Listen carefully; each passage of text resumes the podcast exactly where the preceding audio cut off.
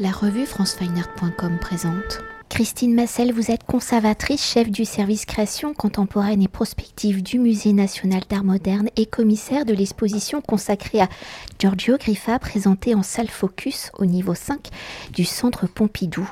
Alors associé au mouvement italien de la pittura analytica, peinture analytique, Giorgio Griffa est un artiste majeur de la scène artistique de la scène italienne de la seconde moitié du XXe siècle où grâce à un ensemble de 18 œuvres composées de plusieurs cycles de 1969 à 2021 que l'artiste vient de donner au Musée national d'art moderne, le Centre Pompidou met à l'honneur le travail de cet artiste peu connu du grand public où depuis plus de 50 ans il interroge la matérialité de la peinture. Alors né à Turin en 1936 dans une famille d'avocats où il va également se former et faire carrière comme avocat, en 1960-1963, Giorgio Griffa va suivre des cours à l'atelier de peinture abstrait de Filippo Scropo.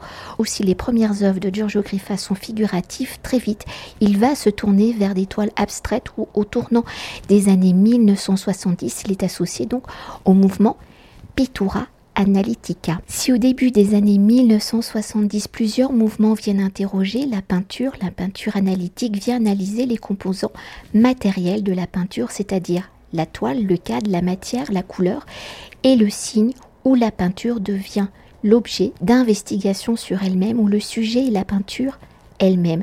Alors de ses premiers gestes figuratifs à une écriture abstraite pour Jojo Griffa, comment cette recherche va-t-elle prendre corps Peut-on voir son geste pictural comme celui d'un écrivain où les signes orchestrés, ordonnés sur le support, se livrent comme un récit, voire comme une partition.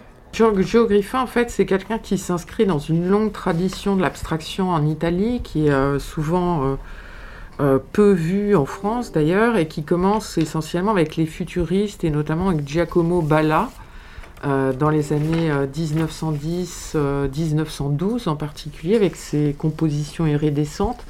Et c'est vraiment là qu'il faut remonter pour comprendre l'évolution des recherches abstraites des peintres italiens, notamment de ce qui s'est passé au cours des décennies qui ont suivi, que ce soit les années 30 ou l'après-guerre. C'est donc une euh, tradition abstraite qui mélange euh, une recherche, en l'occurrence pour Bala scientifique, euh, sur la lumière, et en même temps une sensibilité picturale qui s'inscrit dans une longue tradition liée à la matière dans le contexte italien. Et on retrouve tout ça en fait chez Griffa quand il opère son tournant euh, abstrait, c'est euh, sous l'influence de Filippo Scropo, qui est un peintre du Movimento Arte Concreta, qui euh, est un mouvement lui-même né après la guerre en 1948 autour de, Bruno Munari et de Gianni Monette notamment, et, et d'Orflès. Euh, et qui prône une abstraction euh, géométrique, mais euh, qui témoigne de cette sensibilité particulière au monde italien. Et donc le, terme qui va lui être comment dire, donné de, de, Pittura Analytica est à la fois juste et injuste. Il est juste dans le sens où effectivement il y a un retour à la, peinture dans, sa définition même, mais d'une manière absolument euh, sensible, d'une manière euh, qui est bien loin de la peinture froide dont parlait Germano Chelante à l'époque en, comparant euh, les peintres italiens avec un, un, Reimann ou un, ou un Buren. c'est justement la spécificité du travail de Griffa qui est à la fois être dans la présence des matières et dans le moment du geste et en même temps euh, de déployer cette esthétique raffinée, subtile, qui d'ailleurs n'est pas sans lien avec euh, l'arte povera. Donc euh, d'une certaine manière, il est assez inclassable puisque il développe une peinture à la fois très simple et en même temps très sophistiquée qui se reconnaît d'emblée hein, avec l'usage d'une toile souvent brute. enfin brute dans le sens plus ou moins fine, soit en coton, soit en tartan, euh, c'est quelqu'un qui euh, va délayer ses couleurs, qui va jamais être dans les couleurs primaires, mais au contraire euh, dans des teintes roses, bleues, orangées, qui donnent une espèce de, gaieté à ses, œuvres. Et pour autant, pour reprendre votre question, il n'est pas vraiment dans une écriture, mais il utilise des, des signes au départ qui sont de simples traits. Petit à petit, il va intégrer des nombres qui correspondent en fait au nombre donné, aux chiffres donnés à une peinture en particulier il va jamais euh, euh, utiliser les, signes et les lettres euh, dans le but d'une expression d'un signifiant, mais comme un objet pictural en fait qui étend la possibilité des signes. Après, c'est vrai qu'il a une relation très forte à la littérature, notamment à Paul Valéry. Auquel il a dédié certaines œuvres, et aussi à Marcel Proust, là en l'occurrence, dans l'œuvre qu'il a réalisée tout spécialement pour nous au Centre Pompidou. Et d'ailleurs, on y viendra un peu plus tard, mais pour continuer sur le geste pictural de Giorgio Griffa, où il dit Je ne représente rien, je peins. Si son sujet la peinture en elle-même, le fait de peindre, d'appliquer un pigment sur une surface, ses réflexions porte sur la matérialité de la peinture, sur le support, sur le geste qu'il fera pour appliquer ce pigment sur la toile. Alors dans la conception d'une œuvre, de sa pensée à sa réalisation, comment Giorgio Griffa pense-t-il son corps, le rapport de son geste à la toile? Pour Giorgio Griffa, comment l'artiste pensé comme un outil devient-il l'un des éléments la construction de l'œuvre. D'abord, il faut comprendre qu'il s'inscrit dans un temps long, un temps de l'histoire de l'art euh, qui commence avec les premiers gestes euh, identifiés comme des, euh, des œuvres d'art, que sont par exemple les peintures préhistoriques. C'est quelqu'un qui envisage à la fois le, moment précis, l'instant de la réalisation, et en même temps ce temps long. Et donc, il faut comprendre que le corps, là, n'est pas simplement un outil, il est plutôt euh, partie d'un ensemble, euh, à la fois, je dirais, presque spatial et temporel, euh, et le vecteur d'un geste qui est profondément informé de, l'histoire de l'art et d'un humanisme qui est à la fois éthique, hein. c'est quelqu'un, comme vous le soulignez, qui a une formation d'avocat, une profession qu'il a exercée longtemps, euh, en parallèle à son activité artistique. Donc il y a vraiment cette rigueur, euh, cette, euh, recherche de la justesse, mais en même temps pas du tout de la perfection. Hein. Donc il y a, je dirais, cette, idée de la faillibilité de, de, de, de l'artiste et de l'humain. donc toutes ces valeurs, on va dire, à la fois spirituelle euh, et esthétique qui se combinent dans une œuvre qui est loin d'être simple en fait, malgré ses apparences. Et pour évoquer la matérialité de l'œuvre dans ses réflexions picturales, comment Giorgio Griffa a-t-il fait évoluer le support de ces toiles, en les observant, on voit bien que la matérialité change. Comment la matérialité physique de la toile, ses propriétés, celles qu'il a définissent entre guillemets comme du tissu, sont-elles utilisées et détournées par Giorgio Griffa comme l'un des enjeux de son geste pictural? Giorgio Griffa, une de ses signatures, c'est l'emploi de la toile libre avec différentes qualités de toile, plus ou moins épaisses, plus ou moins foncées, plus ou moins claires, plus ou moins transparentes.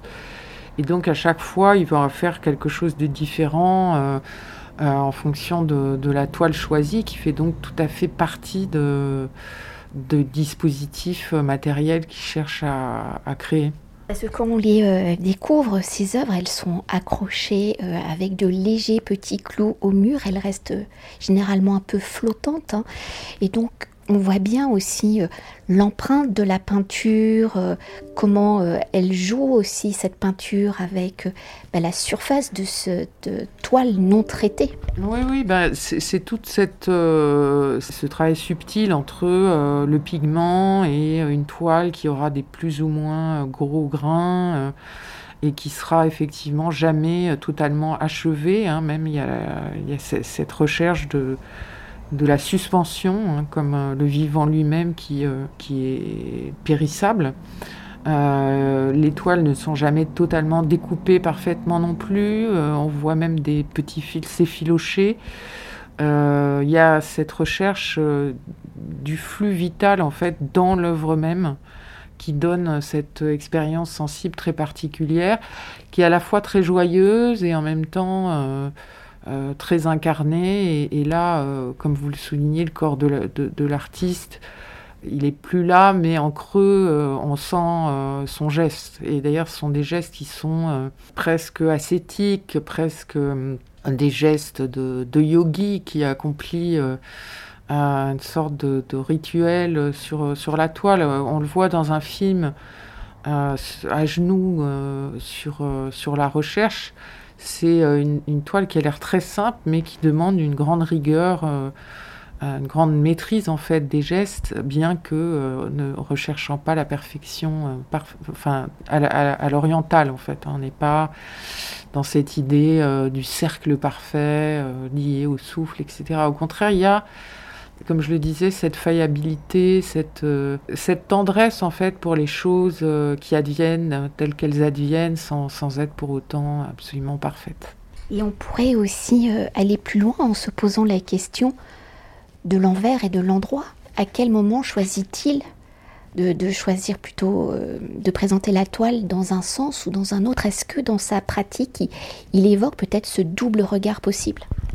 Ah non, il y a toujours un sens, hein. euh, enfin un sens, un haut, un bas, un gauche-droite. Donc il n'y a pas cette idée qu'on va pouvoir tourner l'œuvre dans tous les sens. Il y a vraiment euh, quelque chose qui relève de l'organisation spatiale euh, et qui n'est pas euh, aléatoire en fait. Hein. Et pour revenir à l'exposition aux 18 œuvres données par Giorgio Griffa, qui la constitue à travers six cycles allant, je le rappelle, de 1969 à 2021, elle met donc en lumière l'évolution du geste pictural de Giorgio Griffa. Alors, peut-on s'attarder sur chacun de ces cycles? Si la palette est assez similaire dans ses tonalités, comment celle-ci, enfin ceux-ci, ces cycles, sont-ils à chaque fois des nouvelles étapes dans la pensée picturale Giorgio Griffa En fait, il a réalisé depuis euh, la fin des années 60 11 euh, cycles. Euh, ce qui est intéressant, c'est que ce pas des séries qui vont se succéder, c'est plutôt des espèces de règles du jeu qui parfois seront abandonnées puis reprises ultérieurement. Et donc ces cycles vont pouvoir se chevaucher.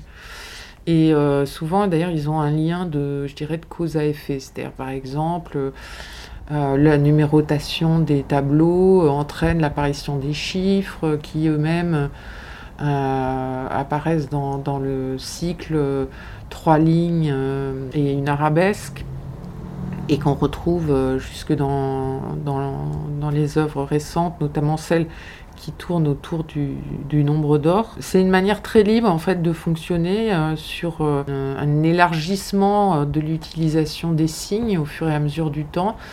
Et en même temps, euh, on le voit bien, euh, une, recherche de liberté, de ne pas se contraindre en fait par ses propres règles. Et pour conclure notre entretien et pour s'attarder sur l'œuvre spécialement réalisée hein, pour le Centre Pompidou avec la recherche composée de 24 toiles transparentes suspendues au mur et qui fait référence à Marcel Proust. Alors en quoi cette œuvre la recherche fait-elle justement référence à la recherche du temps perdu, à cette réflexion de Marcel Proust sur la dimension psychologique hein, des mécanismes de la littérature, de la mémoire et du temps, ou la recherche du temps perdu et la manière de Marcel Proust pour nous livrer comment il est devenu écrivain où tout au long du récit, le héros a pour mission d'écrire le livre que le lecteur est en train de lire. Alors comment peut-on transposer cela pour Giorgio Griffa et à, sa peinture Avec ses gestes, ses signes, Giorgio Griffa est-il comme Marcel Proust où sa peinture nous montre qu'il est peintre et que l'œuvre que nous regardons est l'œuvre qu'il a pensée durant tout son temps de peintre? Là, en fait, euh, le, point euh, d'achoppement euh, par rapport à Proust et la recherche, c'est précisément le rapport au temps dont je parlais tout à l'heure, c'est-à-dire cette question du temps long, de la mémoire subjective et euh, de ces strates temporelles qu'on trouve euh, dans, la recherche jusqu'au volume final euh, du temps retrouvé. Et cette stratification de la mémoire, c'est précisément ce qu'évoque l'œuvre de Griffa, avec toutes ces toiles transparentes, superposées, qui jouent en étant disposé euh, selon des lignes euh, forces différentes, créant un rythme. Et on a là la sensation, en fait, qui est matérialisée par Griffa, de la complexité des cheminements de la mémoire par rapport au temps, le temps subjectif et le temps objectif. Merci beaucoup. Mais avec grand plaisir. Cet entretien a été réalisé par franceweiner.com.